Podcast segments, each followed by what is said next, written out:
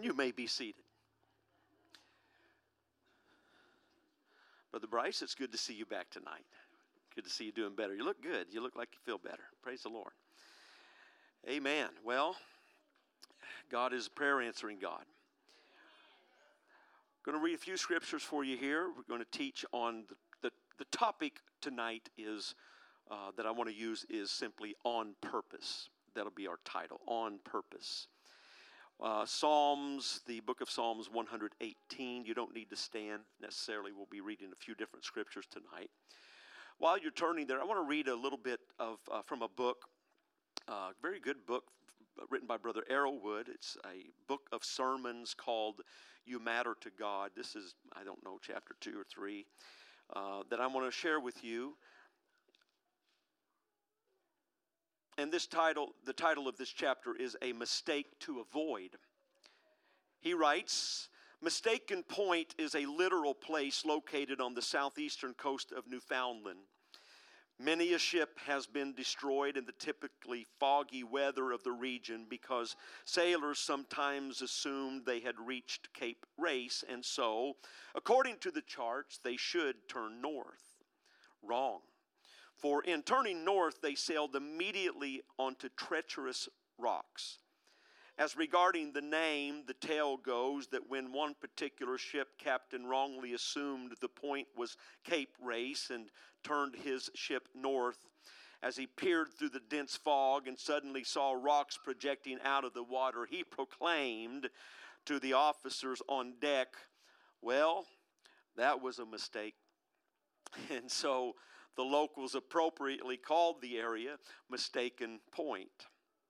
There's another interesting occurrence at Mistaken Point. In this area, over time, the receding water and crashing waves exposed abundant layers of fossils that were discovered in the latter 1900s.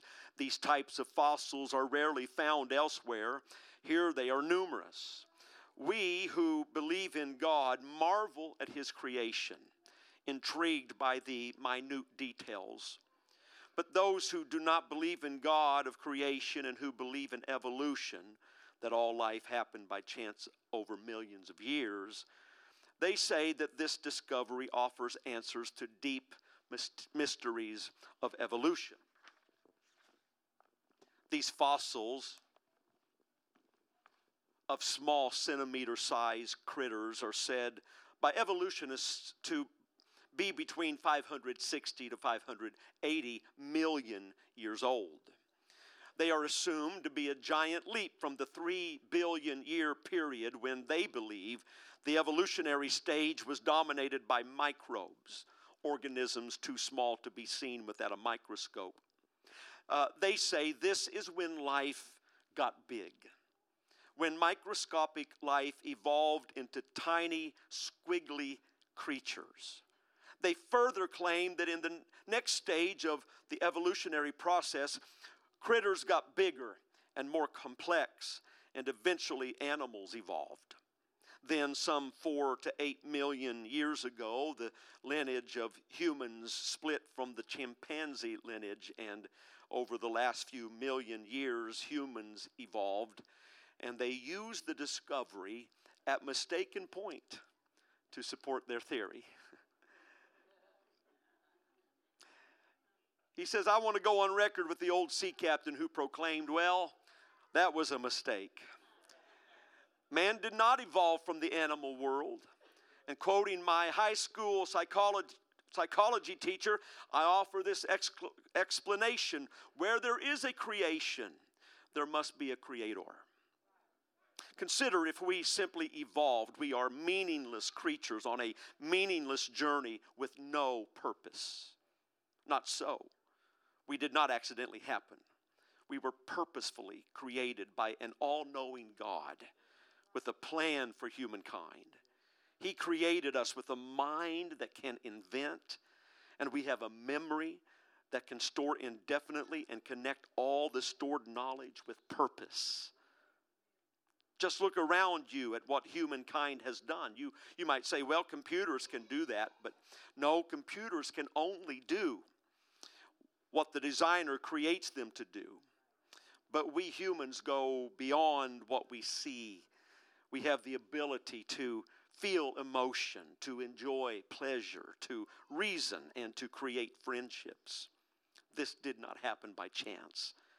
There is a master designer, there is a creator, an intelligent planner, and sustainer of the entire universe. Can you say amen to that? The book of Psalms, chapter 118, verse 24 says, This is the day that the Lord hath made. We will rejoice and be glad in it. Revelation, the fourth chapter, and verse number 11. And if you want to turn in your Bibles, I'll give you time to do that. I know in this day of tablets and all of this, I sometimes I just rush to my next scripture, screens and all that. But if you brought your Bible and you want to flip to it, that's sometimes that's good. Kind of keep those biblical fingers nimble, right?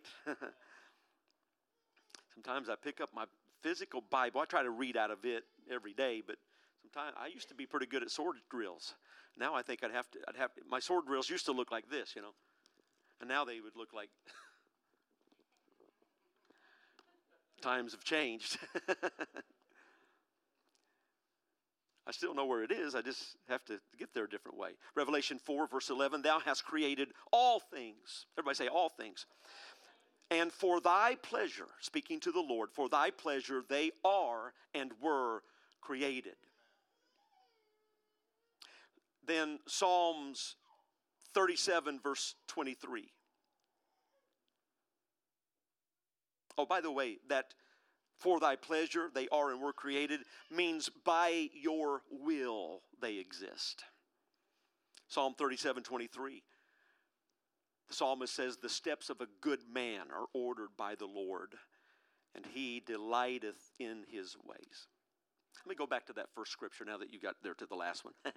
Let me go back to the first one and talk about this a little bit this is the day you might wonder how that ties into our topic tonight but let me let me say this that, that this is the day that the lord hath made must be the predicating premise upon which you live the rest of your life. In other words it, it, it, it's we use the word paradigm or i would say the settled self-discussion that you have settled you're not toggling between is there a God or is there not a God? Or did we come from chimpanzees? I was glad to hear the snickers, by the way, whenever I talked about that. So that's almost as good as a good hearty amen when you're talking about evolution.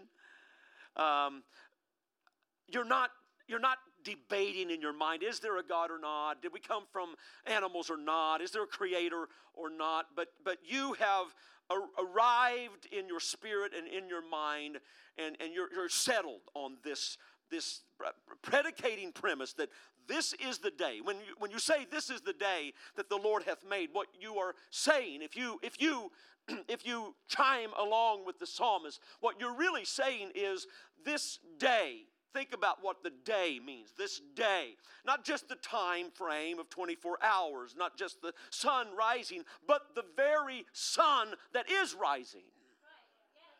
He made that. Not just the, uh, the clock that's ticking away second after second, but the very element of time. I mean, if you think about what time is, it's not, a, it's not something on your wrist, it's, it's traveled travel through space. It's traveled distance through space. All we are doing on our watches is, is chronicling what's going on in space. We are spinning around a sun and we're rotating on an axis, and somebody got uh, figured out the synchronicity of it all and said, Well, we can measure that. And so we're able to, man, that blows me away too. But God made all of that. God made all of the synchronicity of the planets and the way they rotate. Have you ever thought about it? We rotate at just the right speed and, and then we revolve at just the right speed and we're at just the right distance. And somebody's going to tell me all of that just happened and then, we just happened to spring out of a monkey one day. Well, you, you might have a monkey brain to try to tell me that, but. I got enough sense to know that if I find an iPhone laying somewhere that somebody made that iPhone. That didn't just happen after millions of years. And if an iPhone can't just happen, then folks, take a look at you and I. We've got, man, we've got mechanics in us. We've got a muscle that pumps fluid through pipes Think of that. That keeps us alive. Oxygen flows through your body through pipes. I mean, I'm talking about your arteries and your veins. And, and, and God made those, and He made the heart that beats and pumps the blood and the brain that is allowing you to even understand what I'm saying to you. The ears and the eardrums that are receiving the sound waves, and then your brain I, don't, I, I, can't talk about that very long. It blows me away. Your eyeballs with the lenses and, and all of that takes in the sight. And somebody's going to say, that just happened. It just happened. There's nobody that created all that. That just happened. No, somebody designed all of this. So the day when he says, This is the day, he really means everything in this day you and me and the sun and the sky and and everything that happens in this day. This is the day that the Lord hath made. It's settled. I, I base all of my life's decisions on this is the day that the Lord has made. I live the way I live. I think the way I think. I pray every day because I believe that this is the day that the Lord hath made. I am here tonight on a Wednesday night in the middle of the week. Come on, when you could have been any other place right now doing a whole lot of other things, you came to the house of the Lord. Why? Because you believe in your mind and in your heart and in your spirit that this is the day that the Lord hath made. It's all His. And for His pleasure, He created it. By his will, he created it. John says in Revelation. And then, and then if we if we agree that this is the day that the Lord hath made, and that is our predicating premise, that's our paradigm upon which we we measure life and live life and and, and contemplate life, then and it's settled in our minds, then we can go to the next part of that scripture when he says, We will rejoice and be glad in it. Notice there are no qualifiers, there are no contingencies, no conditional phrases there. He did not say, This is the day the Lord has made, and as long as everything goes well, I will rejoice. Not there. As long as I feel good in my body today, I'm going to try my best. No, that's not there either. As long as I have, you know, my, my job goes well and the bills are paid and the kids are all acting like they got a half a brain for a change and, you know, my wife is getting along with me and my husband's getting along with me, boss is acting right, and dog's not sick, and, you know, we go through all the, as long, then I might be able to read, I'll just wait till about noon, see how things are going. I might get my rejoicing on, but I believe the psalmist said this when he rose up in the morning and looked out at the daylight and said, This is the day that the Lord has made. I don't know what I'm going to encounter in this day, but I know whatever I encounter, this day is one that God has made. And I'm just going to go ahead and make this declarative, statement that I will rejoice. Whatever comes my way, I will rejoice. If it's good or if it's bad, if it's up or if it's down, if I'm well or if I'm sick. It is the day the Lord has made, so I will rejoice. When you make up your mind, this is the day, this is the day. God is the creator. God made this. God made me. God made, by the way, while we're talking about this, why don't we just, just play this on out? I mean, not just the sun, not just the sky, not just the time, uh, not, not just the, the, the synchronicity of it all, not just the beauty of the day, not, just, not even just your events, but those people that you're maybe waiting to see how they act today before you decide to rejoice. He made those people too. He made those people. Now, here's what I'm trying to get across to us tonight. It, it, either, either the evolutionists are right, and if they are right, and all of this somehow just bam, bang, billions of years ago, whatever they believe, And then after millions of years, this happened. And after millions of years, that happened. Millions of years, this happened. And then after billions of years, we were monkeys. And then after millions of years, we here we are now. We're able to love and relate and think and contemplate and reflect and change our ways and overcome. If, if, if, they, are tr- if they are accurate in all of that, then all of this is meaningless. I mean, life is meaningless, it is purposeless. We are, if they're right, we are just aimlessly walking along. Everything's arbitrary. Why does it matter? Why does it matter if I'm nice to you or not? If I just came from a monkey anyway, I mean, monkeys aren't very nice to each other. You ever see some of their behaviors? They're crazy.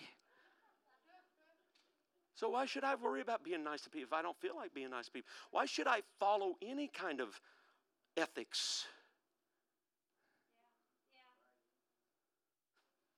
If nobody's looking, why don't I do what makes me feel good?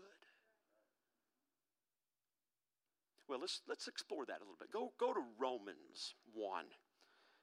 Uh-huh. You know where we're going, don't you? Yeah.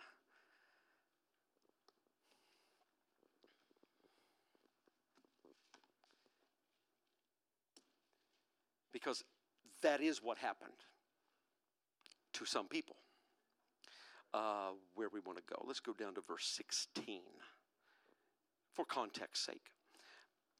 Paul says, For I am not ashamed of the gospel of Christ, for it is the power of God unto salvation to everyone that believeth. To who? To everyone that what? There we go. To the Jew first, and also to the Greek. So here's here's this uh, we have to establish that Paul is talking about everyone that believeth. It is, it is the power of God unto salvation to everyone that believeth. If you don't believe, the power of the gospel is of no effect. Right? You know, you'll get vitamin D from the sun if you go out and expose yourself to it. But if you stay inside, you won't get the vitamin D effect. God is real. And the sun is there, by the way, whether you take advantage of the rays or not. The sun is there and it's real and it's hot and it's wonderful and it's glorious. And whether you want to go out and expose your, avail yourself, I should say. Expose is not a good word, I guess. Some people do that. avail yourself of it, I should say. Um, whether you do or not, it's there. And there are going to be people out there that say, I, I, I'm going to get vitamin D. I'm going to get a little sun on my skin. I'm going to get out here in the warmth of it. And others might just stay inside and never avail themselves of it. Well, the same is true with God. God is real whether you admit it or not, whether you confess it or not, whether you believe it or not. And the power of the gospel will save us if we believe. You can stay inside and not avail yourself of it, or you can come out and avail yourself of the sun. Okay, I can't do this on every scripture. We'll never get through this. Let's move on. verse uh, 17 For therein is the righteousness of God revealed from faith to faith, as it is written, The just shall live by faith. For the wrath of God is revealed from heaven against all ungodliness and unrighteousness of men who hold the truth. That word hold means to suppress, who suppress the truth in unrighteousness. Because that which may be known of God is manifest in them for God hath showed it unto them. Now, if you don't mind, I'm going to just expound on that a little bit.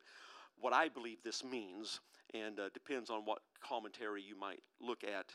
There's not not hugely varying thoughts, but a little bit.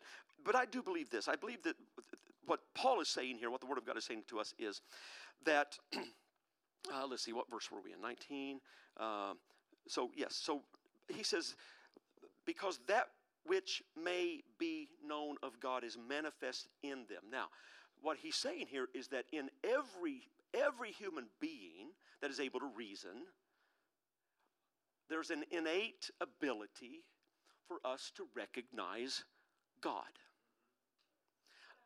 I'm going to tell you that to, to believe in evolution, you have to override the wiring that God has put in you. God has wired us, it's in us. Let's read on.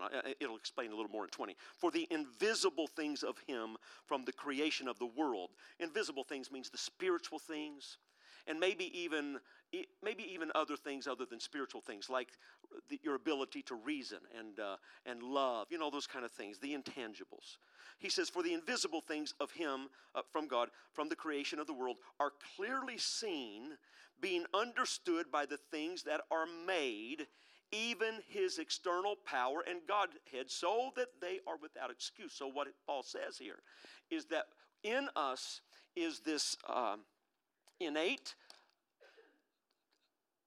ability to recognize God by not, never hearing a sermon preached, never sitting in a Holy Ghost service, just by growing old enough from a baby, old enough to understand that, have that wow moment that this is awe inspiring. I can remember, well, I shouldn't, I don't remember the exact time, but I do remember times in my life where I had these incredulous moments where, like, you mean some people don't believe in God? I remember the first time I ever heard about homosexuality as a child. It just, I was like, you know, I was at that age where dad's like, we'll have that talk, you know, just, but I just I could not wrap my mind around a man with a man and a woman wanting to be with a woman. I just could because that goes. We have to override what God has put in us.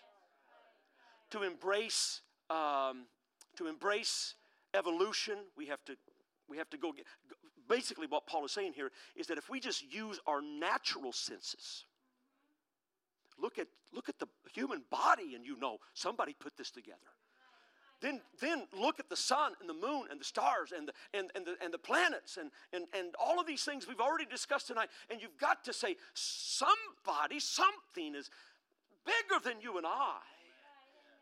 And you've got, and, and so he says, the invisible things of him from the creation of the world. They're clearly seen, being understood by the, the things that are made, the, the things that are created. You can look at these things and it, and it pulls us in by studying the visible things. Okay? So if I look at, at the human body and say, wow, eyeballs, ears, I don't have to go any farther than that to be blown away and know somebody created that. But we could go on and talk about the heart and the digestive system and your muscles and your tendons, and all these are connected to the brain and the neurons and the nerves. And, and, and oh, my Lord. Wow, Lord. right? Then I have to think, okay, then I, that pulls me from the natural visible to the invisible. I want to find out more about this one who created it. You didn't do it. You didn't do it. The doctor didn't do it. The scientist didn't do it the, uh, the, the professor at the college telling me I come from a monkey. He didn't do it. Nobody I can see did this. So, what makes me tick? What makes you tick? Why am I here? Why? And then you go into the invisible things. That's why we cannot we cannot attain unto these things without faith. Paul keeps qualifying that. This is by faith. Those who believe, those who believe, those who have faith, those who have faith, those who believe. If you don't, you will get stuck in the ridiculous. And here's where I want to get to. So, guess what God does? God does not kick or thrust anyone into confessing his existence his deity? He does not. He will pull, he will draw, he will love, but he will not shove you into. You, you, the only time we will be forced to our knees and we will be forced to confess, it's on that day and it's when it's too late.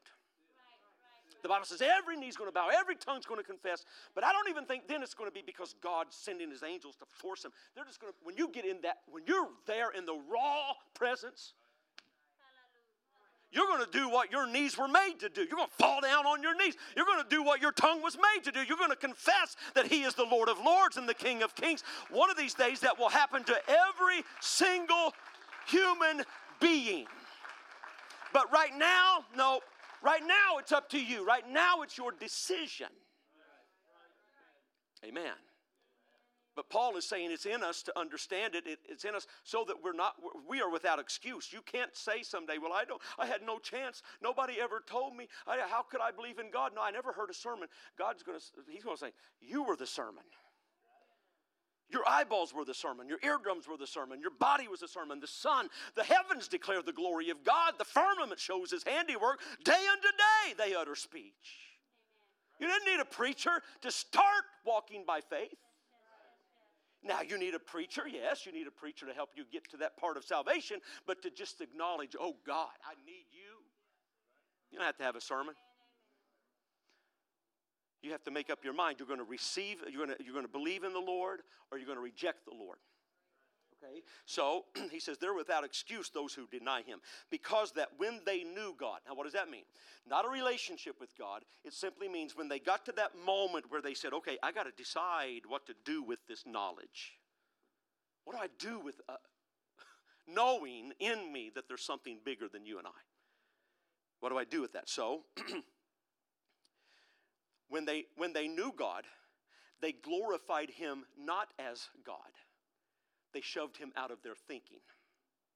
Neither were thankful, but became vain in their imaginations, futile, that means, in their imaginations and their thoughts, and their foolish heart was darkened. The light that they did have, this is scary stuff. Denying God is, is if you know somebody that's, if you, listen, I would rather be serving God and struggling than to be on that precipice where I'm deciding whether or not to believe in God or not. Because if, if you've got somebody in your life that they're deciding whether they believe in God or not, you better pray, you better fast, you better fast, you better pray, you better get some people to help you.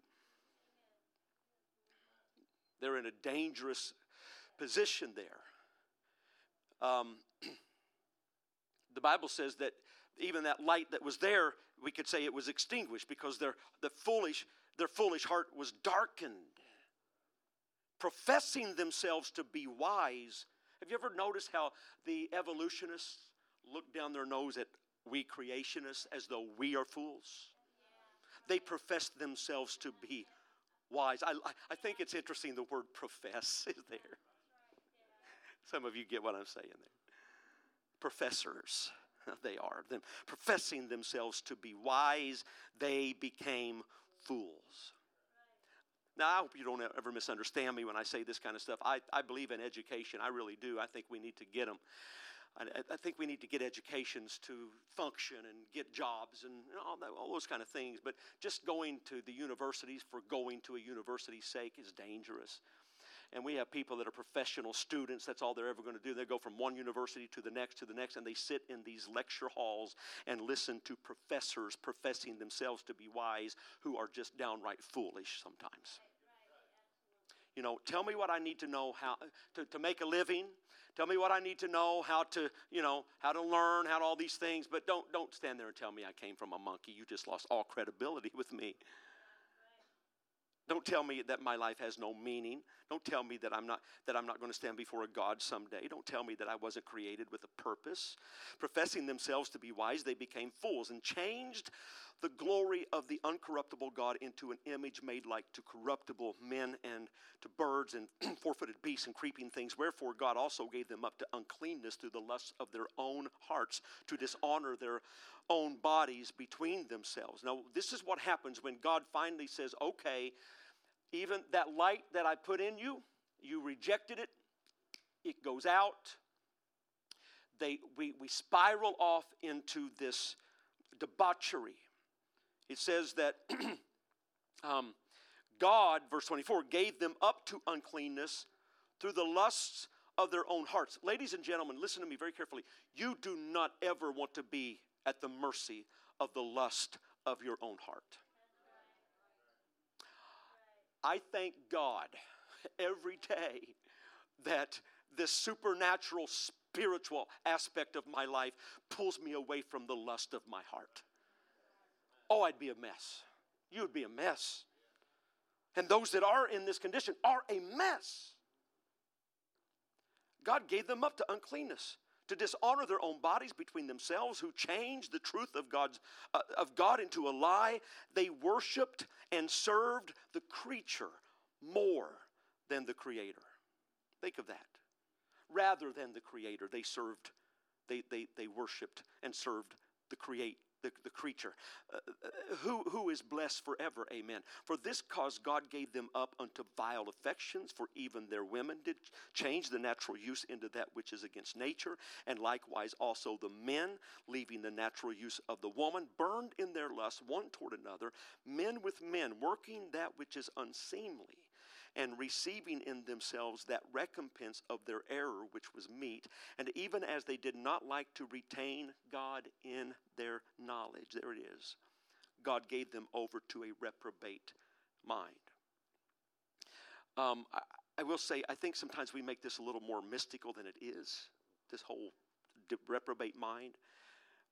Um, I've, I don't know how many people I've had ask me before, is my son, uh, does he have a reprobate mind? Does so and so have a reprobate mind? And I don't think Paul put this in here so we could try to figure out who's been turned over to a reprobate mind. I think he's just describing what happens when we are left to our own devices without the direction of God's Spirit. Uh, our, our moral compass goes out, our conscience deadens, the, the, the, the, the Lord dealing with us is squelched then this is what happens. It's just a, a reprobate mind means debased. It's just a debased mind and you do things that are unseemly and ungodly and are, um, are, are uh, an abomination to God. These are uh, some of these things are listed in the Bible as abominations to God. And so I don't know if we're trying to figure it out because we feel like that once they're of a reprobate mind, they're irretrievable, but that's not in here either. So I don't know why we spend so much time trying to figure out who has a reprobate mind and who doesn't. Let me say this if they're in sin, they need prayer. They just need prayer. I don't care if they're right outside the gate of the church or they're way out there doing all kinds of stuff. They all need prayer because when Jesus comes, come on. See, I know, I know in time sin has different levels and different uh, payments and different punishments, but when we get in eternity, sin is sin. You, are going to go to hell for stealing a piece of bubble gum just like you would for shooting somebody. I know that's hard for us to process, but sin not covered by the blood is sin. That's good preaching right there, by the way. Pardon me. 29. Uh, no, stay on 28. So they did not like to retain God in their knowledge. God gave them over to a reprobate mind to do those things which are not uh, which are not convenient or they're not fitting. They're, these are not these things are not fitting. This is not what we were made to do. Being filled with all unrighteousness, fornication, wickedness, covetousness, maliciousness, full of envy, murder, debate. Oh, deceit, malignity, whisperers, backbiters, haters of God, despiteful. See, we talk about the homosexuality in this chapter, but this is all here. Despiteful, proud, Wow, you're in the same chapter that other stuff. Oh, boasters, inventors of evil things, disobedient to parents. This all comes from when we will not retain God in our knowledge. We don't build on what God has shown us. Without understanding, they're covenant breakers, without natural affection, implacable, unmerciful, who knowing the judgment of God, that they which commit such things are worthy of death, not only do these things, but they have pleasure in them that do them. Okay, so I wanted to, I wanted to read that just to um, maybe just to juxtapose what my point is tonight, which is we have a purpose. We're created with a purpose in God's mind. We are part of His creation. And when He got to us, He did not say, Let there be. He formed man out of the dust. He did not say, Now breathe. He breathed into him. Unlike any other living creature, the Bible says, became a living soul. That's us. We're living souls. So, purposeful.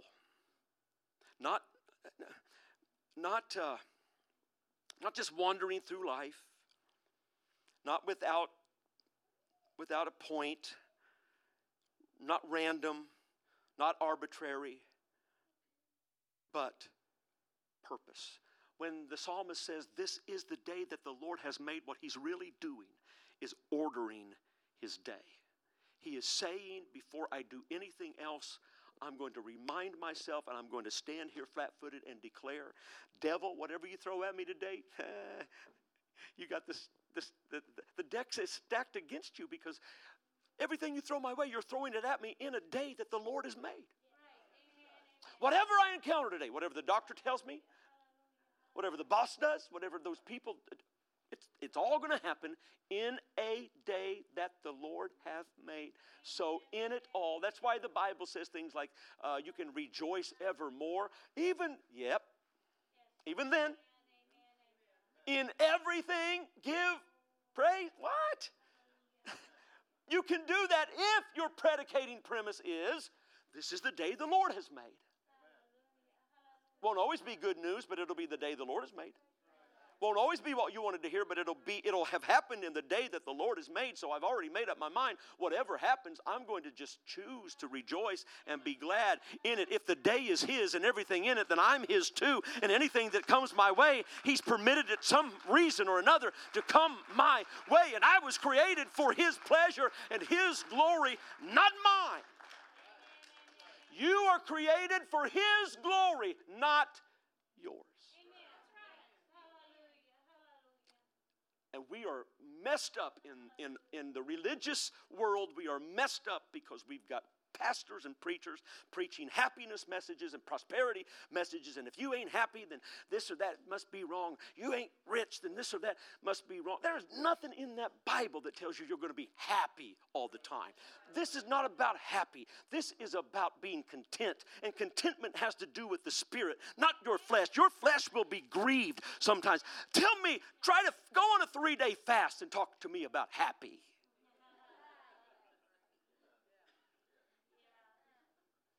Hey, let somebody hit you on the right cheek and turn the other and talk to me about happy. Let somebody take your coat and you say, Take my cloak too and talk to me about happy. This life is not all about being happy. When you fast, you don't feel happy. When you lose somebody, you don't feel happy. When you go through the valley, we don't always feel happy. Our rejoicing and our dancing and our worship and our praise is not some emotional high. It is an understanding that I may be in the valley, but this is the valley that the Lord has made, and I will rejoice and be glad. It watch me dance in the middle of my problem. Watch me dance in the middle of my valley. Watch me rejoice in the Lord, not because I'm happy, but because He deserves the glory. Amen. It's about giving God glory. And, and by the way, by the way, you will give glory one direction or another.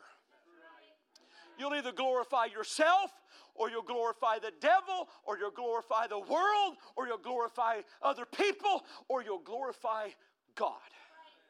In every situation, let me break that down for you a little bit when the boss says, Sorry, can't use you anymore.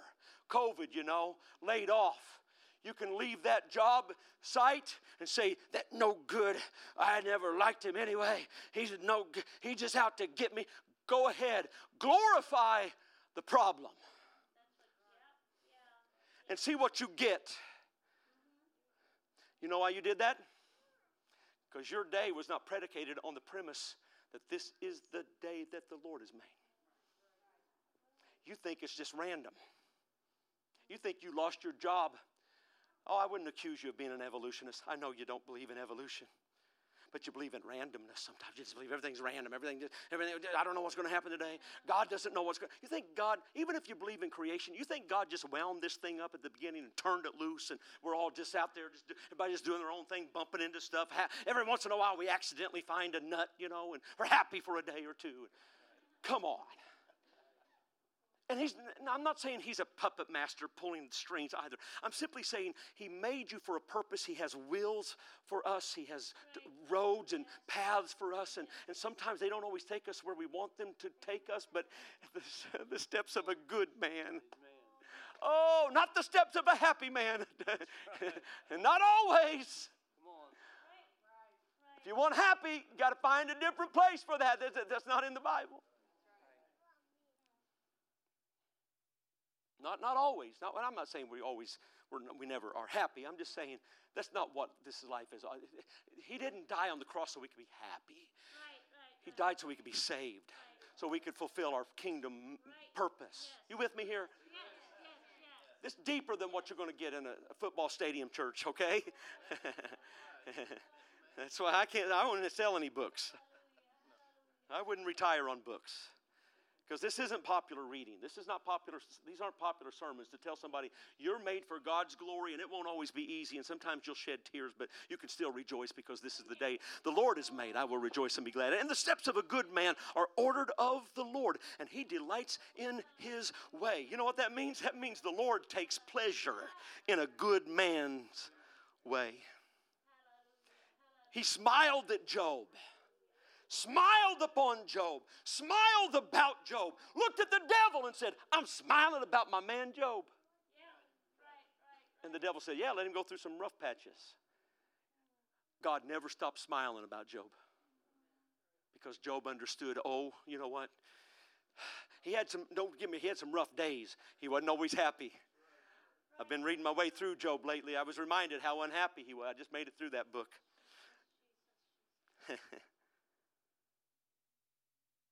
I always smile when I read the phrase miserable comforters. It still makes me smile. He had some days where he didn't get it all right, he didn't say it right, and you know, but he never lost his way. And he, he still he was a good man, and his steps were ordered of the Lord, and he he made his way, and God smiled on him. He he maintained his integrity. Somebody say amen. I got to wrap this thing up here. Okay, so um, Galatians 5. This will be in my closing, okay? This is closing. I'm already at the time where I thought I would be closing. So let me just landing gears out and get your trays back in their upright position and all that stuff. Turn off your electronic devices. we're going to land this plane.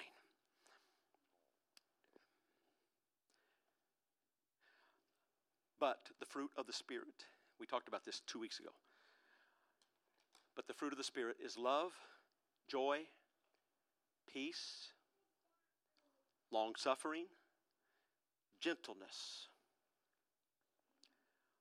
That means kindness, goodness. That means you're good to people, good to people. Faith, and that means there it means that you're faithful. Okay? Meekness, temperance, I got a question. I got a question for you. Inspect your fruit. I know that's not a question, but I have a question coming. Inspect your fruit. That's just a phrase I felt the Lord tell. I felt like the Lord told me to tell you. so first of all, inspect. Look at it. Judge it. Oh, we're not supposed to judge. No, don't judge everybody else, but you better judge yourself. You better, you better judge your fruit. Inspect, look at how am I doing? Your fruit. Not, I know we're good fruit inspectors of other people's fruit. And I know we can go, we can come in the pastor's office and spend three hours telling, well, she did this and he did that and they do this and they do that and they But, well, how about you? What do you need to change? Oh, well, I, I, only, I only need about five seconds of your time for that, Pastor. I really don't, I, you know, I, I, probably could be a little more, uh, I, I, could probably be a little more, uh, well, I could, pro- I could probably spend a little more of my time helping other people that need to do better, you know. No, inspect your. How am I doing? That's why I, I, the first part of my prayer time is uh, after I get I enter with thanksgiving and praise, and I thank God, and I I spend a little bit of time repenting over anything I need to repent over, and man, I, and then I just start going into inspection mode. Lord, how am I doing? Because I, I, I, haven't been called to inspect your fruit. I've been called to inspect my fruit. And I have to look at the scripture and I have to do it routinely. I have to do it every day. I really do. We should open our Bibles to this scripture every day. Lord, how am I doing? How am I doing on the, in the love part? How am I doing here? I, I know how everybody else is doing. I never feel loved enough. Get over yourself. That's not what this is about. How am I doing in the love department? How about how gentle are you with other people? I know you can rip everybody if you want to, but that's not what you've been called to do. That's not fruit. How, how's your fruit? Meekness. How, how are you in the and so here's my question. That's the that's the statement. Here's the question. Um, do you have it? Do you have the fruit of the Spirit manifested in your life? That's part one. I got part two. If not, why? Why? Don't answer here. Don't interrupt a good Bible study to answer this question. We don't have time. But you take this home and deal with this in prayer. Open your Bible to Galatians 5 22 and 23 and ask the Lord and be honest with yourself, by the way. I know how we do those self evaluations sometimes. Yeah, I'm doing pretty good there. Be honest if you're not, it'll be telling. You know what'll happen? You start reading that about yourself. What, happens, we read that about others. We think, yeah, so and so needs to get this. and So and so, some of you are thinking right now, so and so should be here for this Bible study. The, me, the ones that need it, they're right here, right now, and watching. Amen. So be honest with yourself. How am I doing here? How, and what will happen as you start looking at that list, there'll be things come to your mind where you weren't so gentle. There'll be things come to your mind where you weren't so loving. Because when we're honest with ourselves, the Lord will show us. We, we spend time saying, God, I want to draw closer. I want to be more like you. Then we hop up and leave. He's like, Well, that's nice to know. Let me know if you want some help in that. Huh?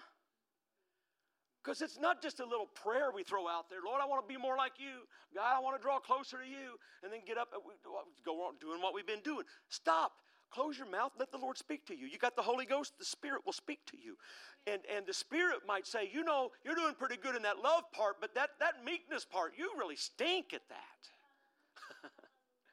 you're not very kind and you're, you're, not, you're not very long suffering with people. And you know, now, I'm talking about me here. I'm talking about the Lord deals with me and shows me things. So my, I spend a little bit of time with the Lord about that. God, uh, is the fruit of the Spirit in my life? And if not, why not? And I'm going to tell you this. It goes back to the paradigm I was speaking about a while ago ordering my day, ordering, understanding I'm here for a purpose. When I received the Holy Ghost, I got the Holy Ghost for a reason. I got the Holy Ghost for a purpose. The Lord filled me with the Holy Ghost. Go ahead to, uh, what's the next verse? And they that are Christ's have crucified the flesh with the affections and lusts. So, can I just get real deep here for a minute? Can I dig around just a minute and make you uncomfortable a little bit here? He said, Brother Hawkins, you've already been, doing, oh, I ain't started yet. How accountable are we spiritually? How accountable are we spiritually? I mean, to, to committing ourselves to be more spiritual and less carnal. Less like me, more like the Lord. How committed are we and how accountable? Are you, are you brave enough and humble enough to ask somebody close to you that might tell you, How am I doing in this fruit of the Spirit thing? All right. Maybe, maybe we need to be more accountable in some of these things. I mean, we're real fast if somebody has a moral failure. They need to be accountable.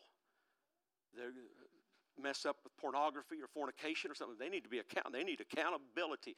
They do. But what about just our spiritual lives?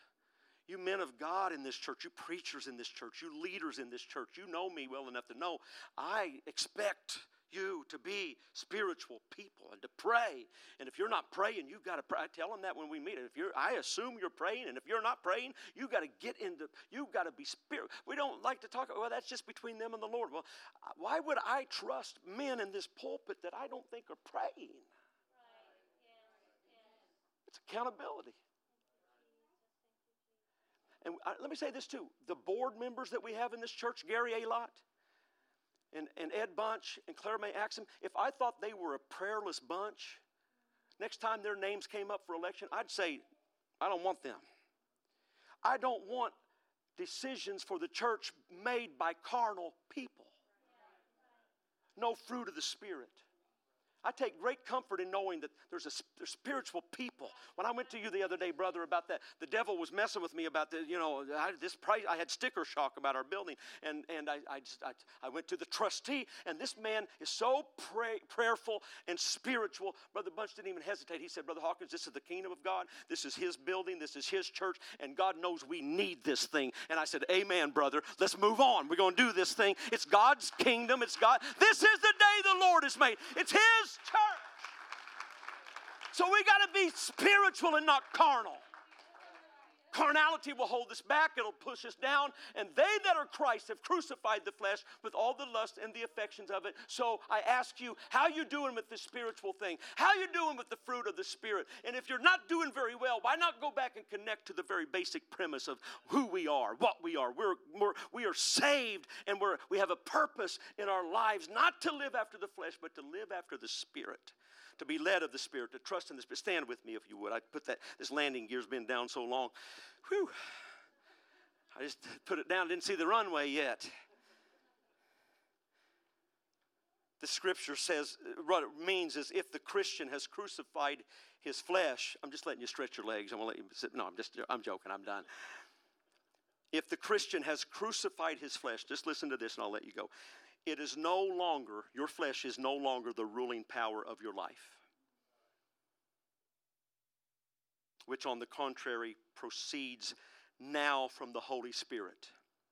The ruling power of your life when you receive the Holy Ghost transfers to the Holy Spirit. You believe that? Amen. Which is the power opposed to the flesh. That's why Paul describes it as a war, it's a battle because your flesh didn't literally die, it has to spiritually die. And the obligation thence arising is that the conduct, this is what the this is the fruit of the spirit. We talk about the fruit. We got the spirit, but what about the fruit? We believe, but what about the fruit? We've, we've got the premise down, but what about the fruit? You with me here? The paradigm's there. We believe in God. That's not, that's not the issue. We've received the Holy Ghost. That's not the issue. But what about the fruit? The fruit is about the conduct. So the conduct also of the Christian should correspond to this principle of life.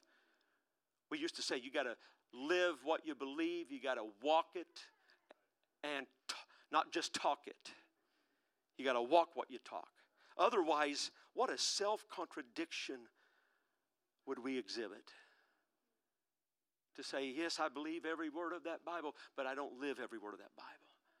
I believe you should love, but I don't, I'm not very loving. I, should, I believe you should be long suffering, but I'm not very long suffering. I believe in gentleness, but I'm not very gentle. So I ask us again, how are we doing? Don't panic. Don't run off to another church just because I'm getting on you a little bit tonight, and you may go home and do a little checklist. Say, I, you know, I'm, I real, he made me feel pretty bad. That's not my point. Not to make you feel bad. Folks, if we really believe we're in the last days, and we are, we really believe that the Lord's going to use us to reach this harvest, and He is, we better get spiritual. We better get rid of some of this junk. So, so how much time have you spent this week in flesh killing activities? How much time you spending in prayer? How much time you spend fasting? How much time you spending in the Word of God? Amen. You got to purposely do this. I'm going to get in the Word. My flesh doesn't want to, but the Spirit's driving me now. I got I'm going to go to church. I'm going to go to Bible study. My flesh is tired, but I need, I need, I, the Spirit's drawing me. Amen. Got to get in prayer. Got to get in the Bible. Got to get into fasting. Got to get in prayer. Got to get in the Bible. Got to get in fasting. Lord, I love you and I thank you for your church. I thank you for their wonderful people. God, we want to draw closer. We do. We want to. We want to be spiritual people. We want the fruit of the Spirit. I prophesy over this church that the fruit of the Spirit is active in this church now. God, that it will come forth. It will spring forth. We're spirit filled. Now let the fruit of the Spirit in all of its fullness manifest in our our lives. I pray, God, that you would show us things that we need to see in ourselves, that we would be able to draw close to you, to be what you've called us to be. For, Lord, we are not randomly going through this life in purposeless ways, but, Lord, you have called us out of darkness and into your marvelous light. There's a purpose in our lives. And God, we can only do that as we are in your spirit. So I pray for your church tonight in the name of Jesus, and we give you the praise and the glory. And everybody said, Amen. Amen. I would really appreciate if you would uh, pray for my uncle Keith Hunt, who is fighting for his life even at this moment. They've did two stints. Um, Monday, uh, he uh, threw a blood clot. Monday night, cardiac arrest. They did. Um, he he uh, coded twice. They did. CPR two times, five minutes one time, 17 minutes another time. They got him stable put him on life support and all that stuff, and uh, giving him a chance to bounce back. And then today, just before I came to church, I was getting text that he's coded again and uh, was down for about 45 minutes, and they got him stable enough to go to the cath lab. Would you pray with him for me, uh, or pray for him with me right now, Father? We know you're a healer.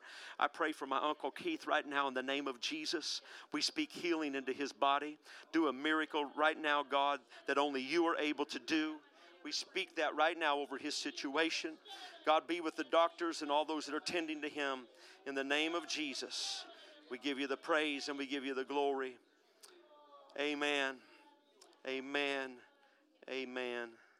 Hallelujah. Thank you so much. God bless you. We love you. Sunday, 10 a.m. is our next service. Remember, next Wednesday is our all church meeting.